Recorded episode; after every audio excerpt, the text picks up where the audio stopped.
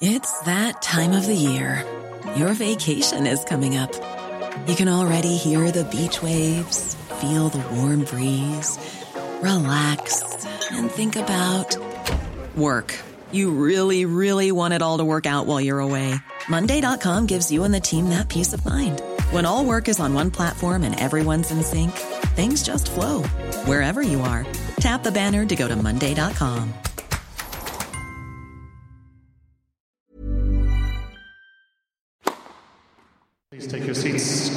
ladies and gentlemen. Thank you. Hello, ladies and gentlemen. Welcome to Tennis Weekly with Joel, Kim, and Chris. On today's tour catch up, sponsored by DownloadTennis.com, Sabalenka edged Swiatek sail into the quarterfinals, Medvedev edges Zverev, and Emma Raducanu rediscovers her mojo in Indian Wells.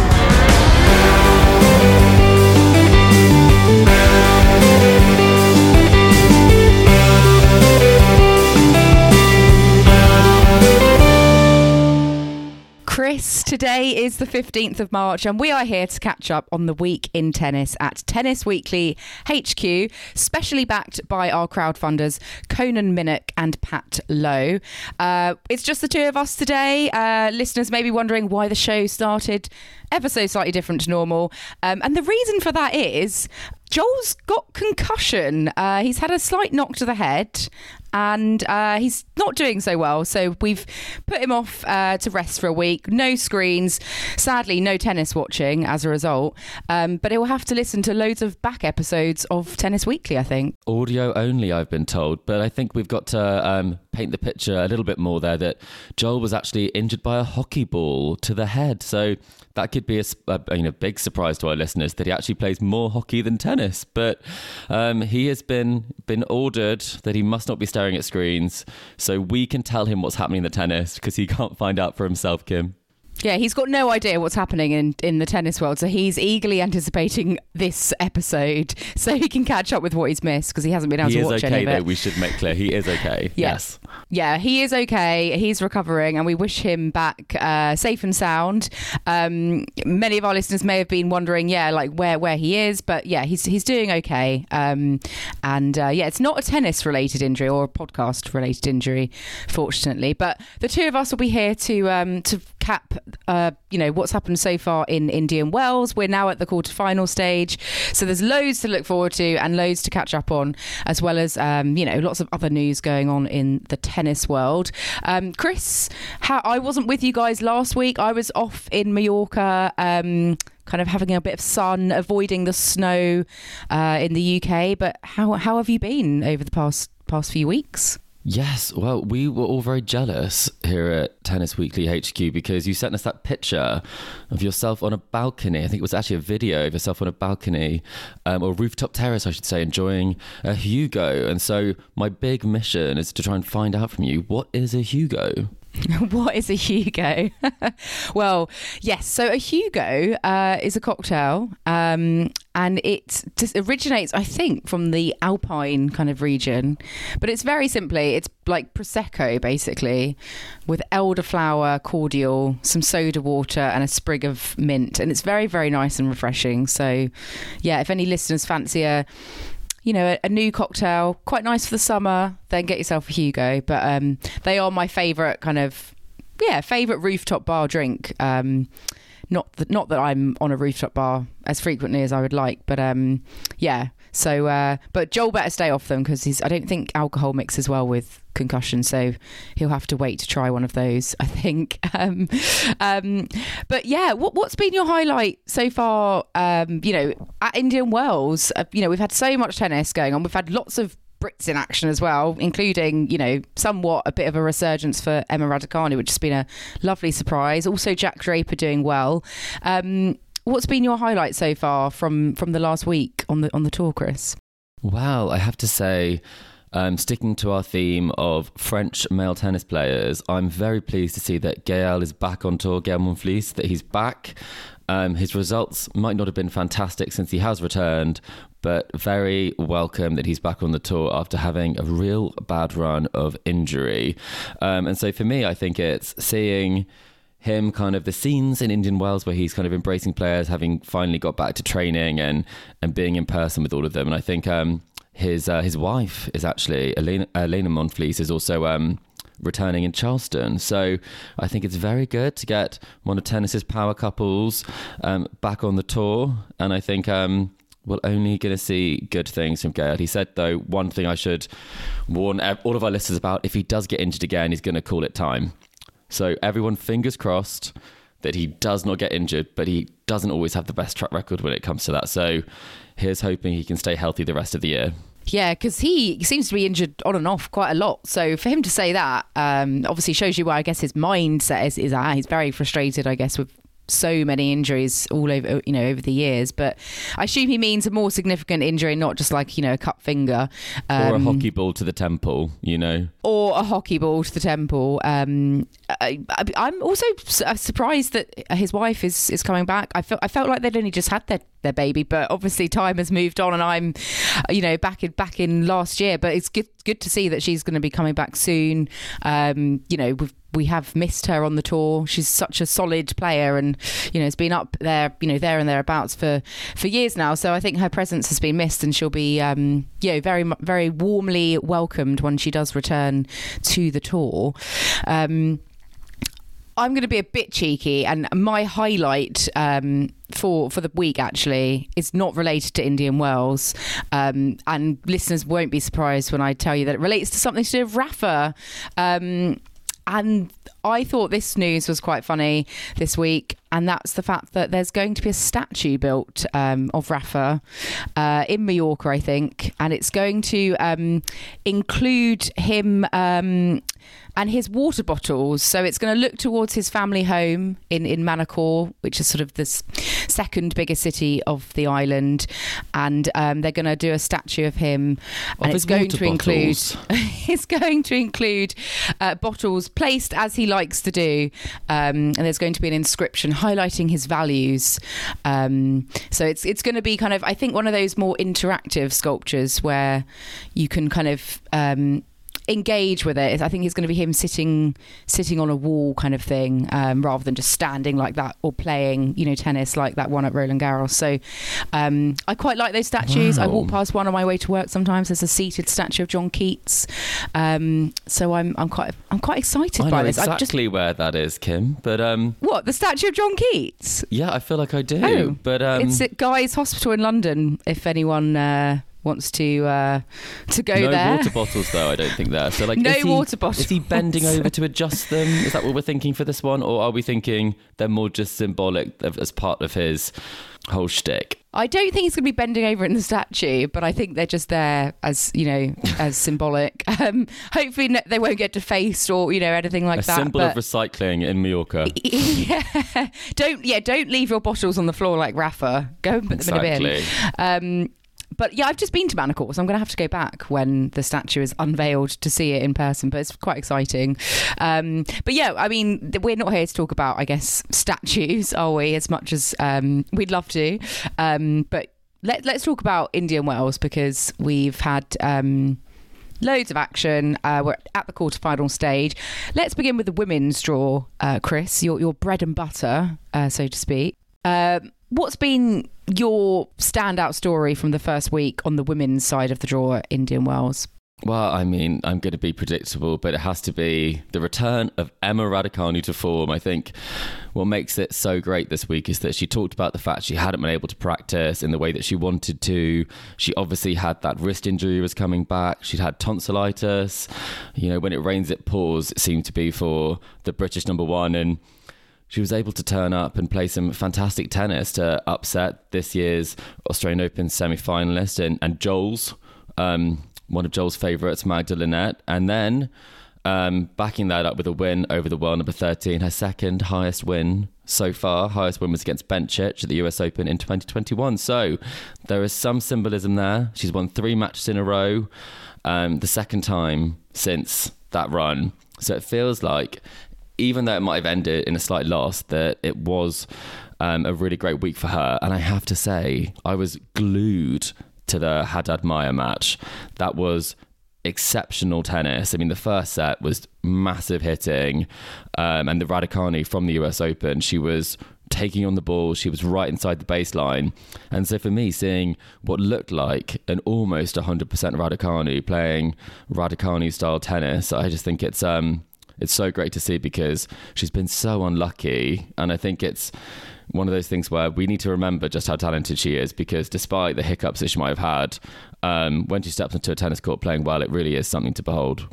Yeah, and I think just seeing those stats actually that she hadn't had three consecutive wins since her run at the US Open, you know, until now, that's like well over a year and a half, and that just shows you really how much injury woe she's had, and you know, form struggles, and the fact that also she's never beaten a top ten player on the tour. Um, mm. You know, so it's great for her to get that win against Haddad Maia, who's just outside the top ten, but yeah, real positives, I think, just with the form that we saw.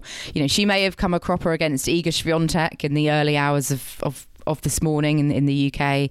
You know, she only won four games against Iga Swiatek, but I feel like more than most, how, Kim. It's more than most. Yeah, exactly. That's yeah. I mean, it's it's yeah, it's a deluge of games compared to what some people have got against Swiatek.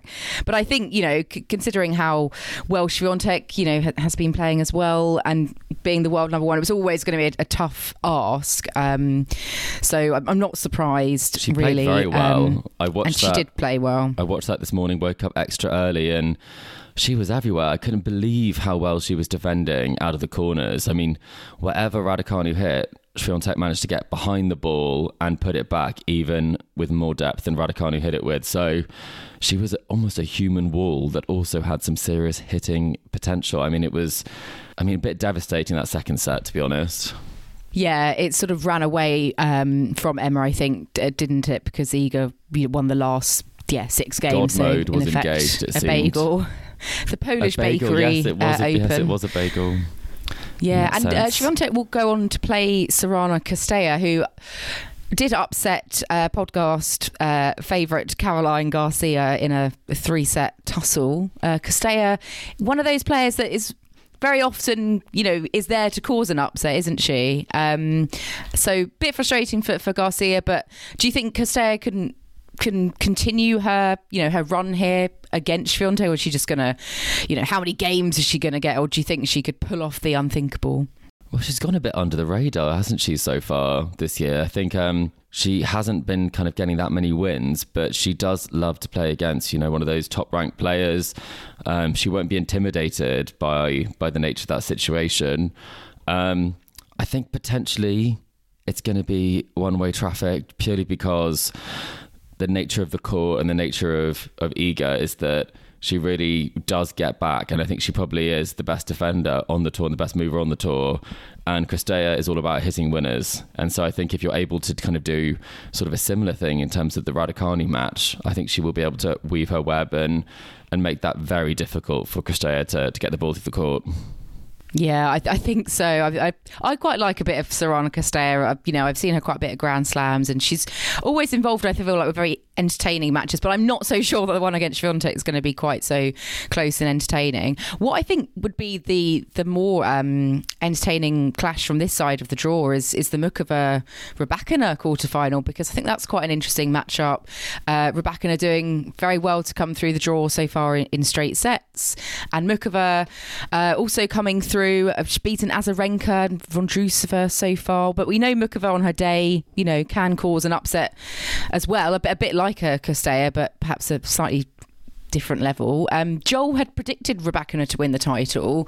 Um, she, she's looking good so far. So where do, where do you think Rybakina is going to fare in this tournament? Do you think she could be the one maybe um, going further to, to upset Swiatek's apple cart maybe? Well, I think the nature of the of the court it does suit a player who might not naturally be the quickest of movers because it gives them a bit more time to get behind the ball. Um, and that's why I think it looks like Iga's got so much time. So I think if you're a big hitter, and she is, um, and you're able to kind of play it almost a little bit like a, a clay court in that sense, I think it's um, it's going to be a really interesting encounter. I think that that match with Muchova, I think that will be particularly interesting um, at this stage in the quarterfinal, and I think whoever wins that match will be highly entertaining. But Rybakina had some injury woes coming in. You know, she, she, we weren't sure. There was a question mark, and I said, Joel, it was very bold of him to predict um, Rybakina to win this one because she did have to pull out of her last match prior to this. But she's beaten, you know, Grand Slam champion in Kenin, um, former champion in Badosa, um, and then obviously a bit more straight uh, sailing against um. But obviously, she had a great result um, in in Dallas. So she's beating some form players and making it look pretty straightforward. So I would say that's probably my prediction for this area. That I reckon that's probably what we're going to end up having. Uh, an Iga Swiatek ma- uh, an Swiatek match. We would definitely have that. uh, She's been split into two. it's the only way, the only person who can beat her is herself. Maybe I mean, herself. You, can, you can delve into that if you want to and unpack what's going on there. But um, no, Rebecca, no, I think it will be her kryptonite in this sense that will um, oh yeah face off. Also, a battle of uh, you know the slam champions as well, really. Um, and uh, just I have to move before we move on to the other part of the draw, Chris. Sloane Stevens against Sofia Kenin that did mm. catch my eye in the draw. You know, two former Grand Slam champions, two you know American players. Yes, uh, straight sets. Kenin. What, I assume you got up in the middle of the night to watch this match as well as, as you do for Sloane. Yeah, it was. Um, it was it was unfortunate. I think Kenin did play very well, but I I just think we've been in a bit of a, a tricky spot with Sloane this last couple of years in terms of um, what's going to happen with her game and where her kind of commitment is to tennis. And I I think it's um it's not as focused as, as she could be at some of these moments. Um, I'm hoping we get a clay court resurgence like we did last year with a quarterfinal in Paris, but um, Miami She's won it before, so I'm staying optimistic in that sense that there's still a little bit of hardcore hope left this year. Yes, let's see what she does uh, over the next uh, next half of the Sunshine Double, um, and then let's look at the other results from the ladies' um, side because uh, Australian Open champion Aryna Sabalenka, she's doing well. Um, she has benefited from a walkover, but she had a, a tough match against uh, Barbora Krejcikova, who I think you were tipping um, quite a bit, weren't you, Chris, of, of late? Um, yes. But it was Sabalenka that came out on top in their round of 16 clash. What did you make of, of that match and, and Sabalenka's performance? Well, I was watching it yesterday and I do think it was a bit topsy turvy. I don't think either of those players would say that they played their best tennis in that one.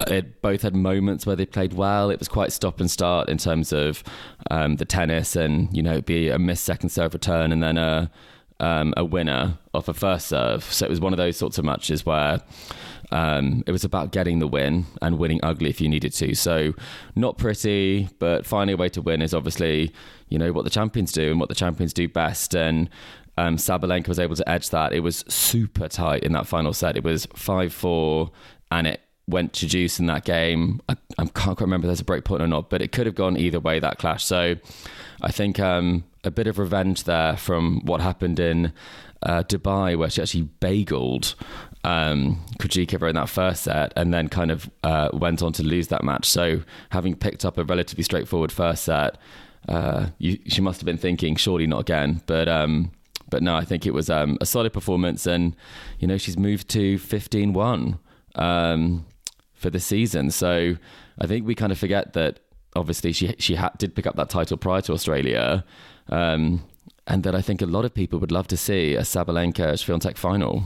Mm, I think that's what I've got, I think. Oh, but is it? Kim? I mean, is it Kim? You missed the predictions. hey, it hasn't episode, happened yet. suddenly, you're getting it all right. Uh, it hasn't happened yet, but I mean, uh, yeah, Shivant, uh, Sabalenka virtually unbeaten for the year. So her her good form continues, um, and her serving form really as well. Like you know, compared to last year when she was couldn't get a serve in, but um, she'll be playing uh, playing Coco Gauff in the quarter final. Um, and the other quarterfinal is between Maria Sakkari and Petra Kvitova. Kvitova beating Jessie Pegula. Um, I woke up this morning, looked at the live scores, and saw that they had like an epic tiebreak. Um, it's a 24 point final set tiebreak in that match, um, which was crazy. Kvitova, Kvitova saving four match points. Um, match of the tournament, possibly, Chris. I don't don't know if we're going to top that. Um, I I might agree. Actually, finishes. I think epic finishes and. you know, we love a, a story where someone's able to, you know, like a Murray sort of player in Kvitova who's had an awful lot of success and a Grand Slam champion who we all kind of will on to get some great results because when they're playing well, it is, um, they're so well liked and they play such entertaining tennis. And all of the match points were pretty much saved by, you know, Kvitova winners. So that's something that you can't say that she ever shies away on the big points. I think she actually plays them better than some of the, the less significant points. Um, but I I did love at the end. Um, new podcast favorite Jessie Pegula, when she said she was hugging Kvitova at the net and said, I was just hoping someone end it, you know, because the match had been going on for so long and so the tiebreak and Kvitova burst out laughing. So, I mean, she is the realest of the real Pegula in that sense that, you know, she, she took it well, the loss, and just thought, you know what, neither of us want to win it clearly by the fact that we're still here 24 points into a tie, 23 points into a tiebreak. Um, I was going to ask you, Kim, did you catch any of the topsy-turvy encounter that made some of the headlines between Kvitova and Ostapenko? um, earlier in the week. I didn't catch it, but I noticed the score and I immediately thought of Joel actually he because he loves these. And if scoreboard stories were still a thing, this would definitely be our scoreboard story of the week. Um, yeah, Ostapenko won the first set with a bagel, six love. Kvitova won the second set with a bagel, six love, but actually won 10 games in a row uh, to go four love up in the third set. Then Ostapenko came back with four games off the trot, and then Kvitova won the last two games. So absolutely bizarre. Um, I think throughout the whole match, really, um, and I don't know if the if the tennis scoring system was any different, would we have ever seen? I, I don't know what what the would we have seen a, a I don't know. I just it baffles me um, it how many consecutive games they could each win. of um, uh, a match from the U.S. Open, I think, from many years ago between Venus Williams and Kim Clijsters. If I'm Oh, yeah. correct in thinking, that was a bagel followed by a bagel, um, followed by uh, a much maybe a six four set. It could be the exact same scoreline. That's something that I'd love to find out now to see if that is the case, because I do think that it was. I mean, they're both big hitters as well. I can confirm. Uh, Yes, exactly. It was the exact same scoreline. Six love, love six, six, love four. six four. Yeah, and that was from the 2010 semi final of the US Open. And I just thought, and I watched that, and it, was quite entertaining because you know if one player's if one of those players is playing well, they're hitting great winners, and the same with Clijsters and, and Venus Williams at that time. And then we got one set where they were both playing well, so that is the difference. That final set, it was almost going to serve, whereas this one was um, four love, four all, six four. So Yeah, still very up and down, like very much topsy turvy, wasn't it? Um, Very but that's much. very niche knowledge. Uh, the exact scoreline you remember. So yeah, well just came to me. Just ca- Thanks, Kim. Should- Why is that not part of the course this week? No, exactly. Um, um, but yeah, let, let's talk about. Um, let's talk about. I mean, we could talk about women WTA. You know, we could uh, talk about it uh, for the rest of the evening. There's been so much going on, but let's go on to the men's side of the action. Um, currently got Cameron Norrie against Francis Tiafoe uh, as we're I recording can see this. it over your shoulder, Kim. I'm actually, if, if it ever goes quiet, it's because I'm having a, a watch of that one. Yeah, he's yeah. You're sneakily watching the telly behind me. Um, you can see more of it than I can myself when I'm looking at my screen. um, Turning around. Tiafoe is a setup, uh, unfortunately for British fans. But do you know what? Before we get onto the tennis, can I just say I love Francis Tiafoe's outfit. Um, defin- good, definitely a fashion fave. Raspberry Ripple uh, ice cream, I think, being the inspiration.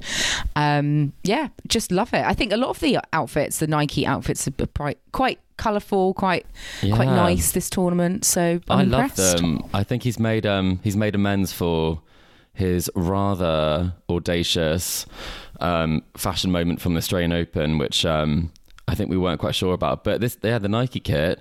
Um, I said Emma Raducanu. I said this to you earlier. Four outfits in four matches because it's you're able to swap, Chop and change. chop and Yeah. change. Exactly. That's a capsule wardrobe, Kim.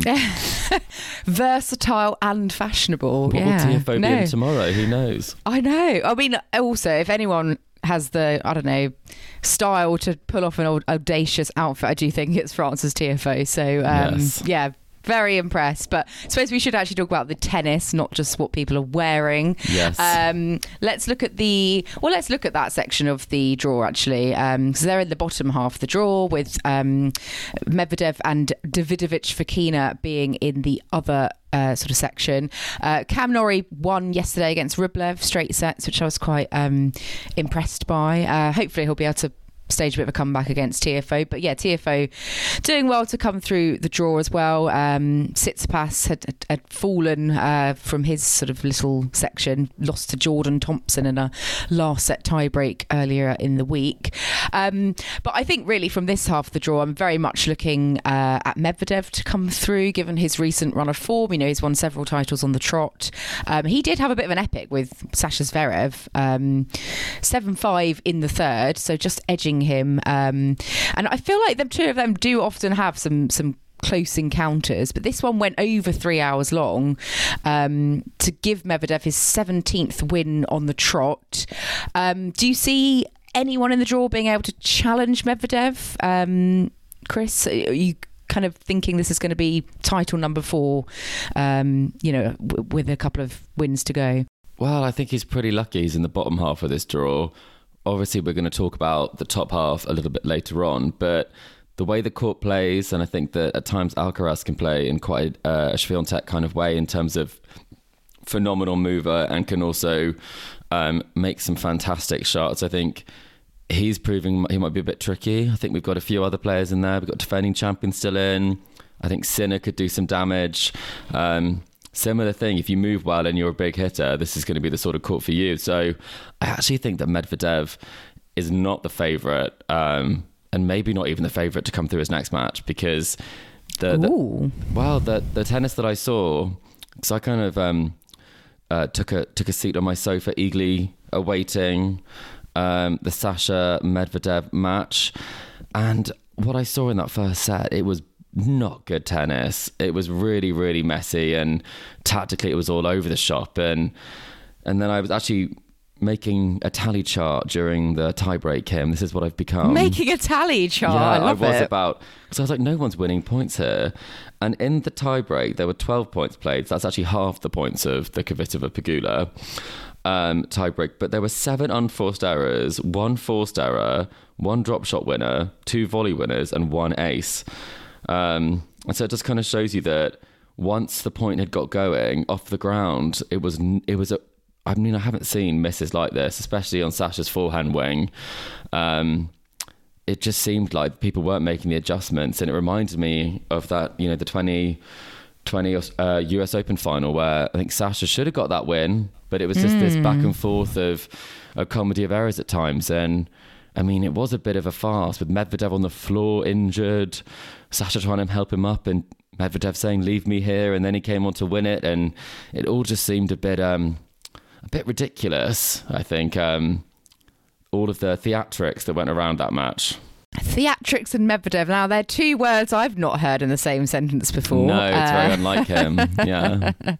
No um, cameras yeah, he's also... the making of that. oh, gosh. Yeah, he's also not very happy with the court, which we will actually be discussing a bit later on. Um, yes, I, I remember that uh, US Open 2020. It, it did feel like no one wanted to win at, at one stage, and it was like yeah, one. not pretty tennis. Yeah, so uh, it's funny you do get some matches, don't you, where yeah the quality is not great, and therefore they they, they the go down to the yeah. wire, but it's not you know it, maybe not as enjoyable as just someone playing lights out and thrashing someone, you know, but you actually get like the beautiful tennis. Yes. um, so we'll see. We'll see. I still think Medvedev won't be troubled by Alec, Alejandro Davidovich Fokina, but we'll see. Maybe maybe against you know a Tiafoe or, or someone or a Norrie, um, or a Norrie, or a Norrie, yeah, make perhaps it through a that one? What do we think? I'd love to. I mean, Norrie's won this title before. So he, he he's reached the quarterfinals here three times on the trot now. I think it's the only British player to, to have done that. Um, so he obviously feels very comfortable uh, at Indian Wells. So hopefully he's he can find, stage a bit of a comeback. He's finding a way to win this year, Kim, isn't he? When you think mm, he's down, he, he finds a way. So and Tiafoe's not known to be the best of closers. So there's more in that match yet, I think, and we'll update you as we go. Yeah, definitely. Um, we've got last year's defending champion Taylor Fritz uh, also in the quarterfinals. Um, he will be playing Jannik Sinner, who you know has been doing fairly fairly well of late. But yeah, Fritz coming through.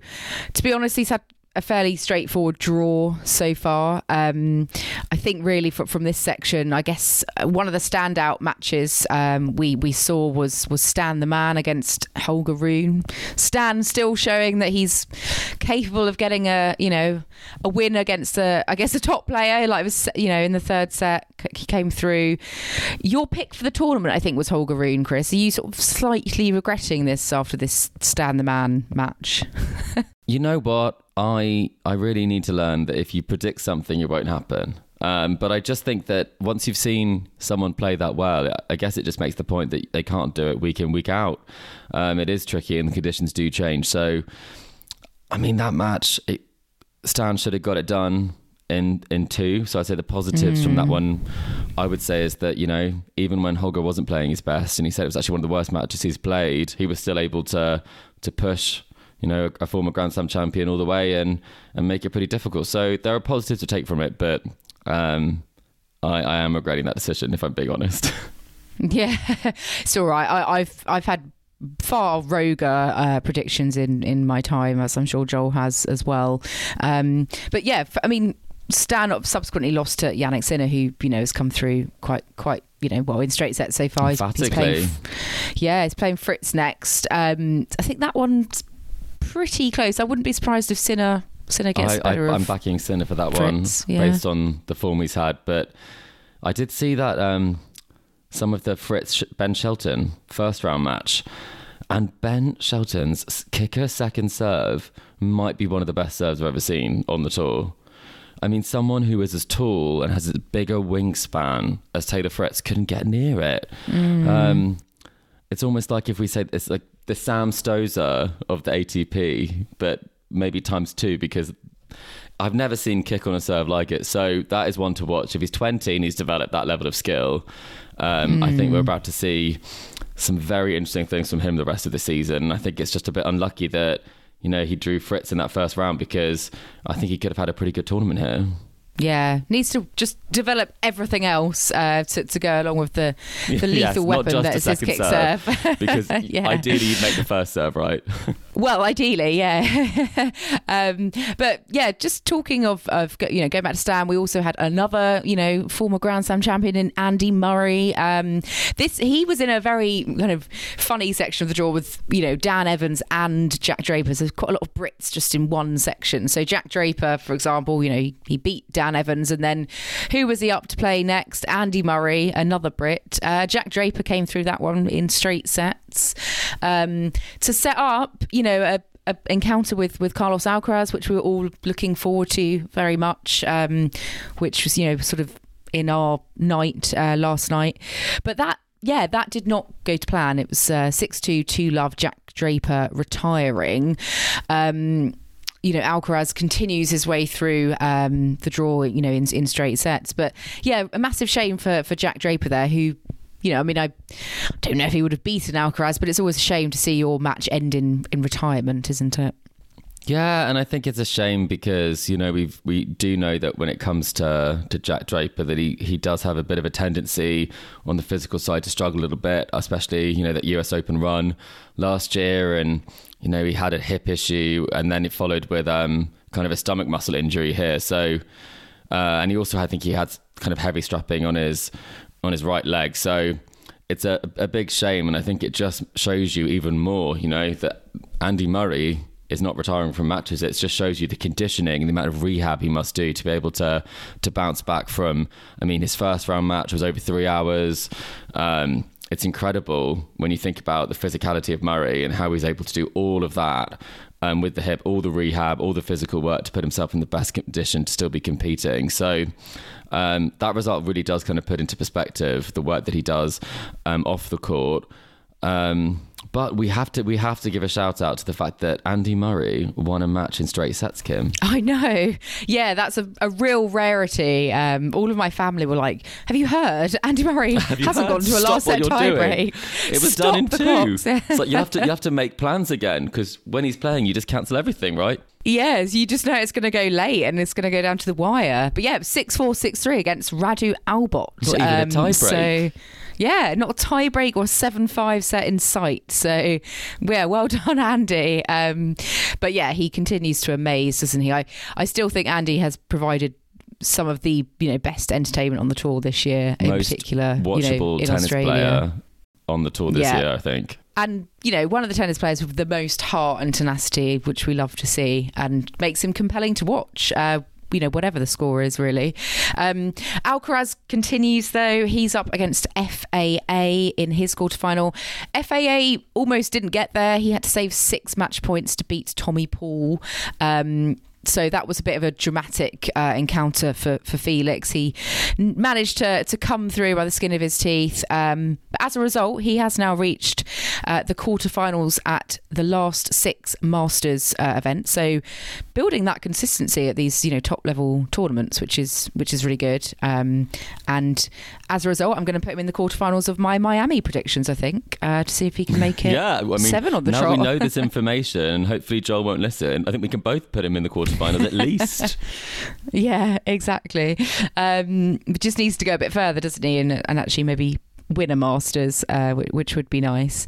But yeah, we've got um, so that's our that's our lineup, um, and uh, we'll be discussing more from Indian Wells in just a moment. Uh, but we're going to take a very quick break now. But do join us in the second half, where we'll be um, looking at all of the other bits and bobs from the tour this week and all the action still to come from Tennis Paradise. So do not go anywhere. Hi, I'm Daniel, founder of Pretty Litter. Cats and cat owners deserve better than any old fashioned litter. That's why I teamed up with scientists and veterinarians to create Pretty Litter. Its innovative crystal formula has superior odor control and weighs up to 80% less than clay litter. Pretty Litter even monitors health by changing colors to help detect early signs of potential illness. It's the world's smartest kitty litter. Go to prettylitter.com and use code ACAST for 20% off your first order and a free cat toy. Terms and conditions apply. See site for details. Hey, it's Ryan Reynolds, and I'm here with Keith, co star of my upcoming film, If, only in theaters, May 17th. Do you want to tell people the big news?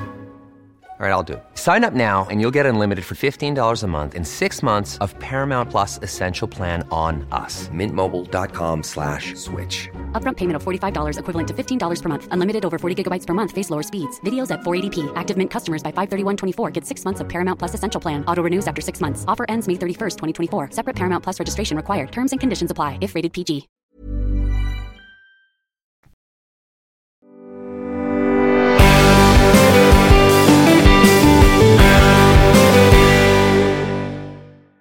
Welcome back to the Tennis Weekly podcast, sponsored by DownloadTennis.com. And before we get into the rest of the action, we have, uh, for the first time in a long time, Chris, we have a mysterious player for the podcast. We do have a mysterious player. I thought this was the perfect opportunity um, to try something a bit different. You know, we've had a lot of back and forths, we've had an awful lot of um, the highest number, and I was thinking a mysterious player could be the perfect thing to keep you on your toes, Kim. I know you love a challenge.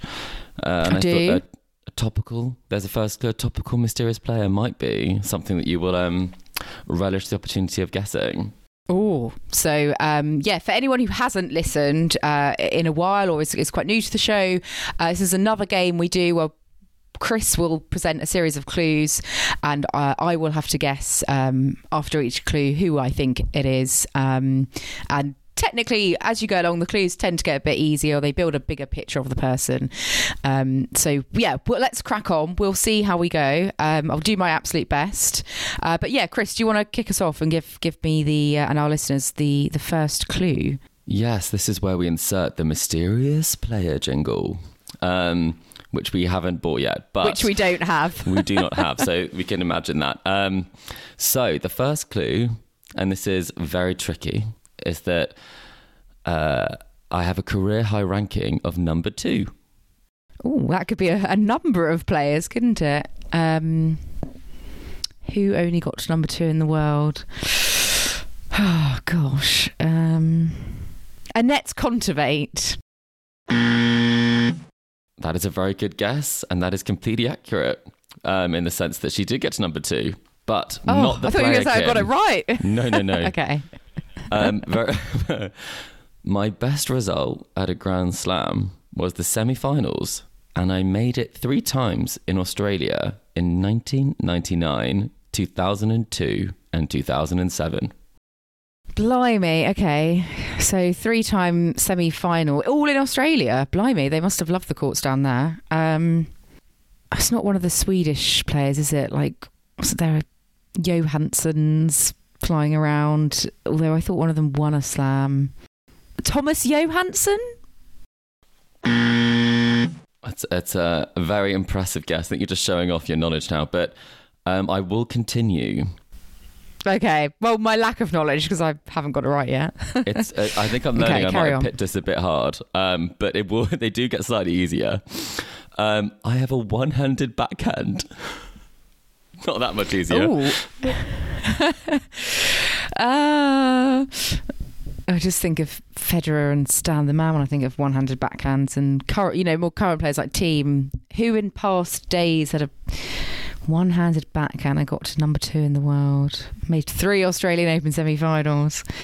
I don't even know if it's a bloke or a woman. Um, I don't know which tour they were playing on, which rankings they got to number two on. Um, I can continue. yeah, next clue. My mind's gone blank. I was two sets to love up against Roger Federer at Roland Garros in 2009. Oh. And that's the year he won it, isn't it? Because that's when Rafa had his Soderling encounter. Do you know Those what I do? are not connected, there was a- Not connected. Soderling taking out Rafa and Federer winning it. Remember, he would have won it anyway. No, it's not. So yeah. oh, of course. Sorry. Yeah, any Of Federer. Yeah, course, of yes. course he would have done. Yes. I do remember that he did have. There was an encounter. Yeah, where he did have a. Oh, Tommy Robredo. That's a good guess, but I will continue. I will continue. Very close. I am now a tournament director. Oh my god! It's yeah. Okay. Yeah, I'm in the right vein, aren't I? Oh, and you said it was topical. Yes. Okay. It is a Tommy, isn't it? It's uh, Tommy Haas. Tommy Haas. It is. It's Tommy Haas. Well done. Because he's the tournament director. Bit Yes. slow there. Um, No, oh, you- right. Yeah, because he did get to number two, didn't he? I was slightly Ah. surprised by that. I have to be honest. Um, and he did win I a Masters title in Stuttgart. So Ah. also a silver medalist That's a great one. in singles. So there was quite a few things I, used- could have included. Born in Hamburg, I thought probably He- wouldn't his- help. Oh, that no, but that that might have given it away a bit Away more. too soon. Because I could refine it down to, to German players. But no, you Um, did get it. Yeah, on his day, he was amazing, wasn't he? So you won it before we got out Thank of you questions. very so I much. think that counts as a, a win. in- And let us know if you got there before Kim did. I'm, sure, some of our listeners will have done. Um, some of Yeah, red hot sure. on these things, but I think that was um was it pitched about the right level, Kim? Do you reckon, or do you want a bit more of a challenge next time? yeah, I think it was good. It was it was challenging for me, um, and then it kind of finally clicked. So um, Joel will yeah. have to tell us how he Um, did next week. Yes, he'll have to let us know. um, let's have a look at what's in our mailbag for this week, um, because our mailbag actually uh, refers to Daniel Medvedev's comments um, after his um, recent match at Indian Wells about the court. So. Um, Sebastian has got in contact with us via email uh, to say, as a non tennis playing fan, it seemed rather strange that Medvedev would say the courts in Indian Wells are not hard courts. How much of a difference does the surface make? Are the courts too slow or does Medvedev have a point? He is referring to Medvedev's comments, um, which basically said uh, that the court is not what not what they would call a hard court. Um, what a shame to call this awful court a hard court. Um, he actually said he's going to pee as slow as this court is. Um, the court is so slow. I don't accept this. Um, this is not hard courts, and I'm kind of. Um, just amalgamating some of his comments there, paraphrasing. and That's that's what I'm just looking for. Um, what do you make of his comments, Chris? And if it's not a hard court, what is it? I mean, Kim, now that is the question. um, define a hard court. Well, I think it's, uh, by definition, I think we have to say it, it is very much a hard court. Um, I wouldn't call it grass, and it's definitely not blue clay. Um, it might play a little bit like blue clay, though, in, in some ways, but blue clay does play much quicker. But um, what I would say is key here is that it is a very, very slow hard court. It is still a hard court. it does play a bit more like clay. I mean, it plays probably slower than an indoor clay court. Um, so slower than a, a, a Stuttgart, for example. Um, I think it's because it's quite a gritty texture as well, and the conditions um, in the desert are that it's quite warm during the day. But Medvedev's been playing quite a lot of matches later on as well, um, and so it does change. So. Um, but this is a, something that Medvedev has brought up multiple times, almost every time he plays in Indian Wells. He brought it up last year. We know it's a slow court. It doesn't suit his game.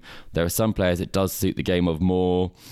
Um, and I think you kind of see, like in, in the Raducanu match and in her interview afterwards, she did kind of say similar things in the sense that um, due to the conditions and being colder in the evening as well, um, it was a lot harder to kind of get, get the ball through the court. Whereas in her daytime matches, it was much easier because it travelled much faster and it was much livelier.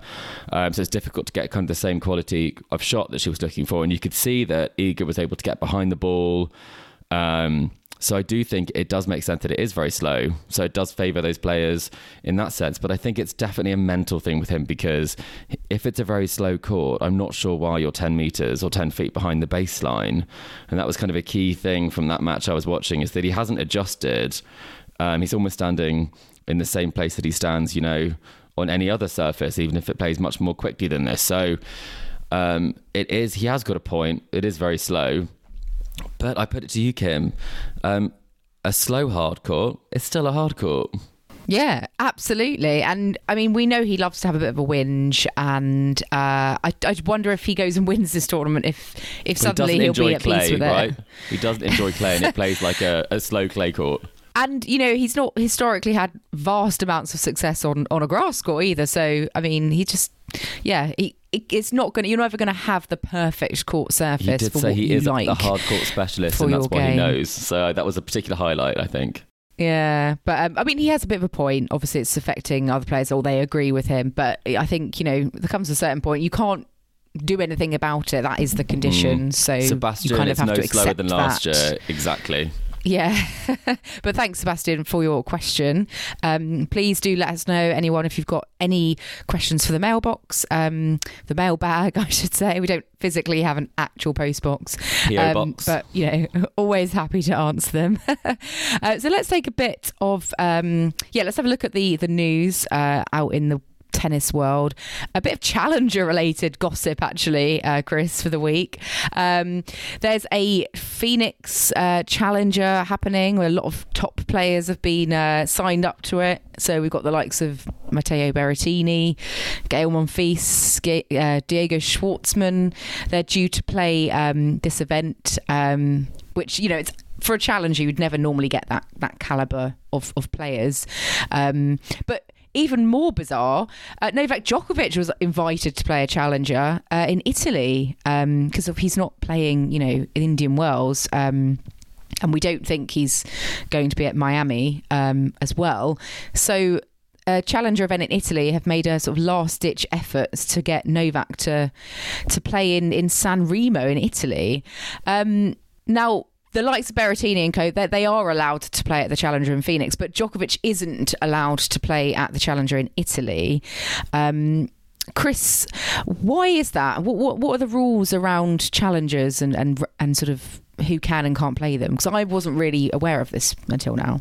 Well, I think it's a shame because it sounds like the tournament that invited Novak Djokovic also weren't aware of it, um, even if he did wish to play it. But the rule in Article 707 of the ATP rulebook state players positioned between 1 and 10 in the ATP singles rankings 21 days prior to the first Monday of the ATP Challenger Tour tournament are prohibited from entering, accepting a wildcard, and slash or competing in an ATP Challenger Tour tournament.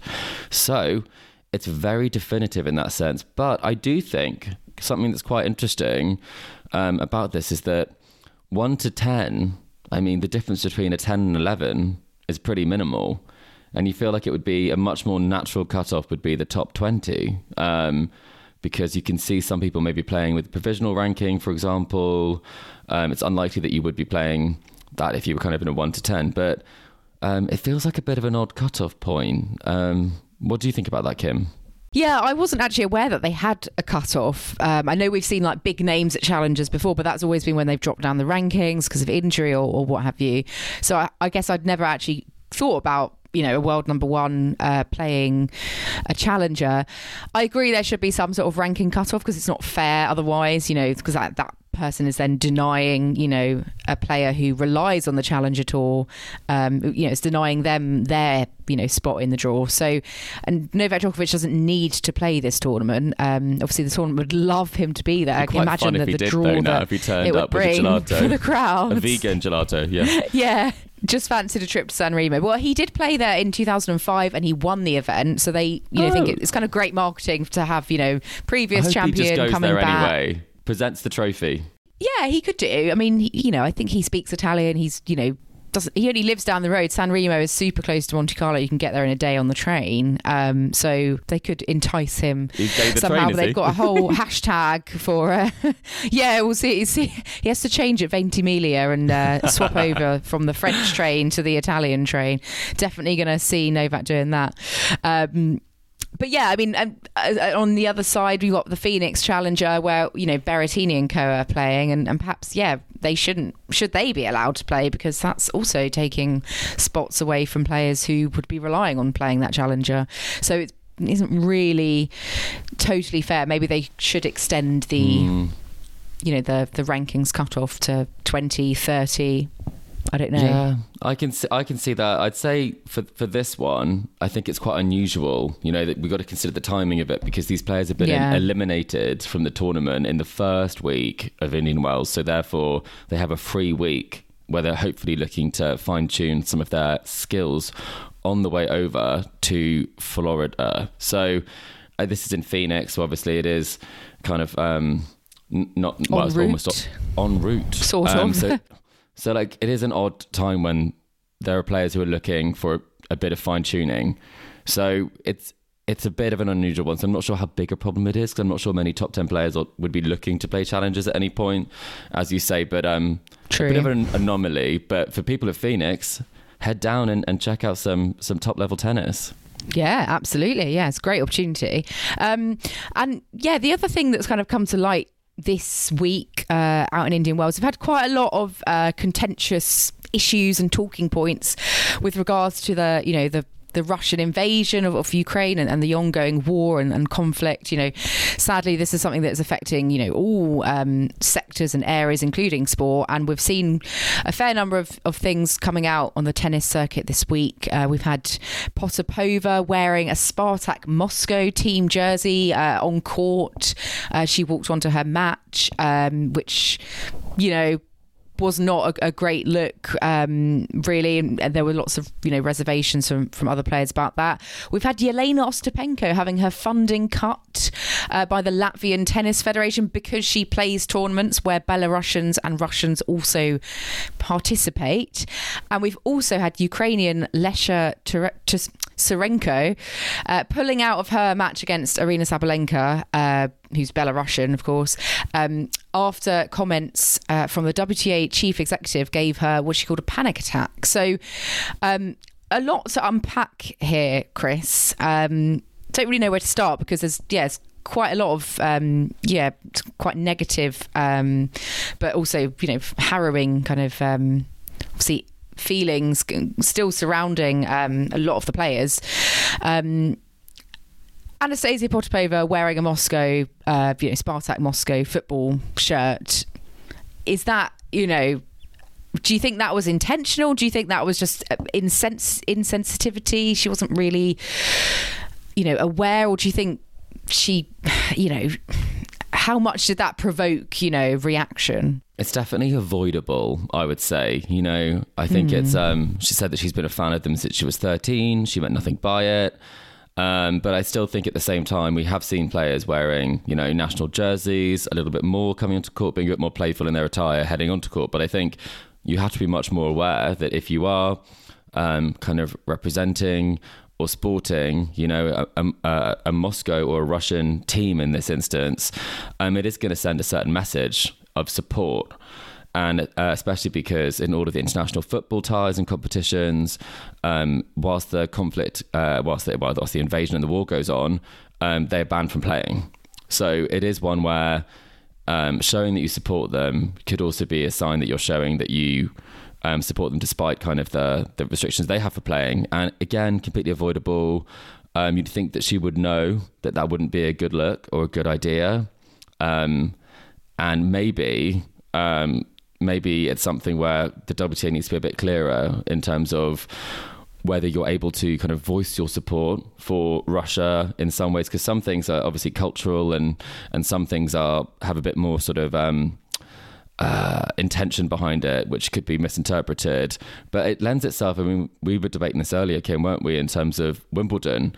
Um, there is talk that Wimbledon will be allowing Belarusians and Russians to participate, and I mean, surely Potapova wouldn't be allowed to to do this if she was allowed back to Wimbledon. This would be a violation, I imagine. Yeah, we're expecting that Wimbledon will allow Russians and Belarusians to play this year, but that would be under a neutral uh, flag, not a national flag or anything. But yeah, certainly I would imagine there should be strict guidelines about the behaviour and, and what you can and can't do arounding you know around your nationality and certainly wearing a football shirt. You know it's not a russian football shirt of the national team but it's still of a russian club. And i think wimbledon would absolutely not allow that. And i think after this sort of instance the wta and atp should probably just clarify with some some guidelines. I know Iga Swiatek spoke out about uh, this sort of incident and said she was very surprised um, and that you know Potapova should have realised that it's not you know really appropriate to show her views in this way. And, you know, maybe Potapova it was an honest mistake, but I'm sure she'll hopefully learn from that because it, yeah, it doesn't doesn't have a good look. Um, and especially, you know, in light of of um, we had comments from Lesya Tsurenko, um, who pulled out of her match against uh, Sabalenka. We, we don't know if that's because you know she couldn't face playing Sabalenka, who's, who's Belarusian, but um, she did come out and say that she had uh, a conversation with the CEO of the WTA, um, who kind of was basically saying. Um, that you know he himself does not support the war but if players from Russia and Belarus support it then this is only their own opinion and the opinion of other people should not upset me i.e., upset Tsurenko. So this is what Tsurenko was saying anyway. Basically, she was um, implying that Steve Simon had kind of just told her to like get on with it. And if you know if the russian and belarusian players um, did support the war like she shouldn't be upset by that. Um, but a bit also a bit of insensitivity going on there. I think maybe it was lost in I don't know translation. We we don't actually know. You know, we weren't involved in that conversation. That's her interpretation. So we don't know if that's exactly what was said. But um, obviously, those comments don't look good either. Um, you know, coming out and you know from the CEO of the WTA. So.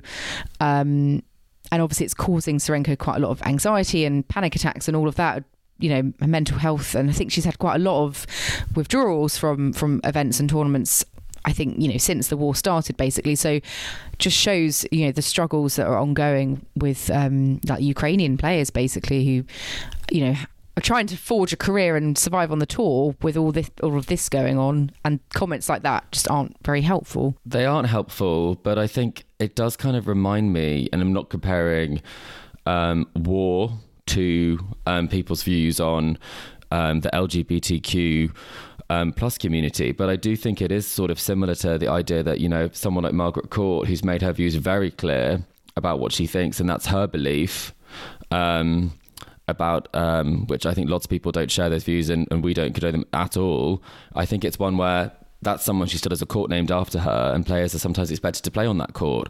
And so I think some people do will have personal views that you don't agree with, and that many would think are bigoted in many ways, um, or, or could be interpreted as, as that. So I think it is this thing where you can see what he was saying, but I do think it was completely insensitive um, to say that it, it shouldn't upset. Because if you're playing against someone who is actively supporting something that is, you know, destroying your country, um, and I think that that would be very distressing. So, I think it is this um, difficult difficult position between personal opinions and not discriminating against people like Margaret Court or people who have opinions that we don't agree with. Um, but it is just finding the line of trying to separate the tennis from the politics. And I think we're just finding that it's so intertwined and there's so much confusion. Um, and differences in how governments and institutions are handling it. Like I know the Ostapenko story that we're going to talk about now is that you know, she can't control what happens in the tournaments, but her funding's been cut because she plays tournaments where Russians um, and Belarusians are playing, irrespective of anyone's views or what she supports. So it feels like we're getting into this weird view where sometimes what you think does matter. Um, like you have to say you don't support something, then other ones it doesn't matter because you're just even there participating, and therefore um, that's that's a problem. So um, that one is a tricky one, but I think the only positive for her in that is that I don't think she'll be missing um, the one thousand seven hundred dollars she was receiving a month from them because I think she's making a fair bit more than that. Um, but it obviously is symbolic that um, any Latvian player who wants to become a tennis player, um, who wants to play in these tournaments, will not get funding, which is um, is quite shocking, Kim. Yeah, because this Ostapenko story um, now it's, it's the uh, Latvian Olympic Committee basically decided that uh, Latvian athletes would be suspended if they participated in sporting events that were attended by Russian and Belarusian players so yeah, obviously Yelena Ostapenko attending a tournament where there's Russian and Belarusians there, even though those Russian and Belarusians are playing under, you know, not their flag, but they're playing as neutrals. There's nothing to do with Ostapenko, is it? In the sense of she's got to play Indian Wells if she wants to forge a career and earn money. So yeah, she's. I don't think she's got a choice. She's having her. Uh, government funding suspended, but like you said, she'll be winning uh, prize money. But she's done. Hope, it's tricky, sure, right? Because you know, she's done a lot for her country in Latvian tennis by winning the French Open and representing yeah. her country at the Billie Jean King Cup. Exactly. So it is it is an odd move, and um, hopefully one that won't be Hmm. emulated um, around the globe because it doesn't quite seem fair, especially for those players who aren't earning as much as her. Yeah, players who absolutely rely on the you know government um, funding, you know the, the sporting kind of bodies from in their countries, like this is would be you know crippling for them potentially financially. So um, a very unique uh, reaction, I suppose. Uh, and I guess with the war, you know, and how it interplays with sport, we do see all these sorts of different ways of going about it, and you know, some we may agree with, some we don't, and yeah, it's, it's sort of unpicking them as they they come up. So, um, yeah, um, let's have a look before we finish for um, How's Norrie doing? this episode. Oh, how's Norrie doing? Oh, Francis Tiafoe is serving for the match, so he's not doing too well, actually. Uh, it's looking like it could be a standard 6 4 6 4 job. Uh, so I'm I sure by the we'll time we finish, it, it may well be over. yeah, so we've got Alcaraz against Felix Auger Aliassime, Taylor Fritz against Jannik Sinner, Daniil Medvedev against Alejandro Davidovich Fokina, and possibly, yeah, looking likely to be uh, Tiafoe having beaten Norrie. Uh, on the women's side, we've got Swiatek against Cirstea, Muchova, Rybakina, Sakkari versus Kvitova, and Gauff versus Sabalenka. Oh, see, that's. Um, yeah, tricky to pick out two winners, but let or two finals and winners, Chris. Let let's see. Are you sticking with your previous predictions? Um, well, actually, I think in fact you're going to have to sure- I'm not sure move away Kim. from your Thanks for that. your I've really- Rune Norrie prediction. You still on for a Swiatek Sabalenka final? Are you sticking with that? I I'm mm, I'm going to stick with that one. I'll take that one, and then I'd say if I was going to say based on what I've seen, I would love it if Sinner came through and took a Masters title. Mm-hmm. I really would like that. So that's what I'm going to say now. What about you? Are you sticking with yours because it it can still happen? He's overdue one, isn't he? Yeah. So I wasn't here last week for your predictions when you unveiled them, but I did have um, Swiatek Sabalenka as my final, but I've gone for Sabalenka to win. Uh, I'm going to stick with that. They're both still in the draw, so why not? Why wouldn't I? uh, but on the men's side, I had a Fritz Medvedev final, which also is still on, um, and I've got Oh, Medvedev winning. Well done, Kim. Funny that. When were these predictions made? I know. might I ask? Just before oh, we went don't live. be silly, Christopher. no, I can see. I can see that Rublev is in there. I can see. I can see. I had some players that have fallen by the wayside, like Caroline You're just Garcia. very. You're just very good at Um, this. I think that's the problem, Kim.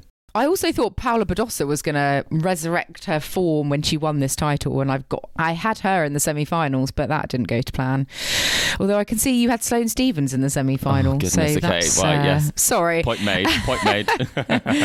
I'm just like laying into your predictions, and I can hardly talk. Um, but yeah, we'll we'll see when we catch up next week how they all panned out, and we'll be back um, to catch up on the rest of Indian Wells. Um, Cameron Norrie has just lost, so uh, the Raspberry Ripple outfit of Francis Tiafoe continues, which I'm quite pleased about. Get to get to look at it again for another match because I've just I I want a top or a dress in that color combination. I you know I really want to buy his outfit. Basically, I love see it. if we can get a sponsor Um, that will send you it. I, yeah, I could, I could. I've got some weddings coming up in April. Do you think that would Yeah, work? That'll be like lovely, lovely, print? really nice. Yeah. Belt it, heel it, statement lip, and you're good to go. Uh, listeners, I hope you have enjoyed our latest episode of the Tennis Weekly podcast. Uh, remember to subscribe to us to stay up to date on all of the action from the ATP and WTA tours. Uh, we're on Apple Podcasts, Spotify, and all major podcasting platforms out there.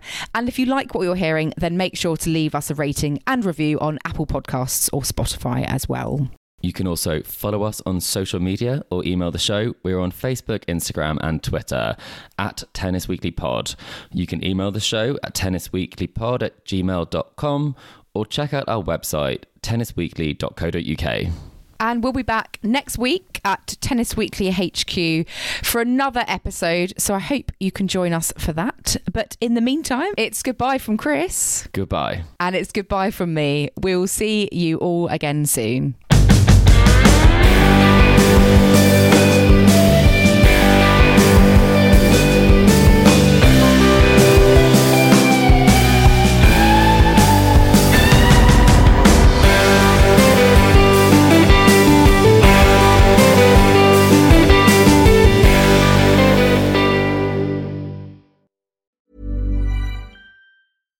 Hi, I'm Daniel, founder of Pretty Litter. Cats and cat owners deserve better than any old fashioned litter. That's why I teamed up with scientists and veterinarians to create Pretty Litter. Its innovative crystal formula has superior odor control and weighs up to 80% less than clay litter. Pretty Litter even monitors health by changing colors to help detect early signs of potential illness. It's the world's smartest kitty litter. Go to prettylitter.com and use code ACAST for 20% off your first order and a free cat toy. Terms and conditions apply. See site for details.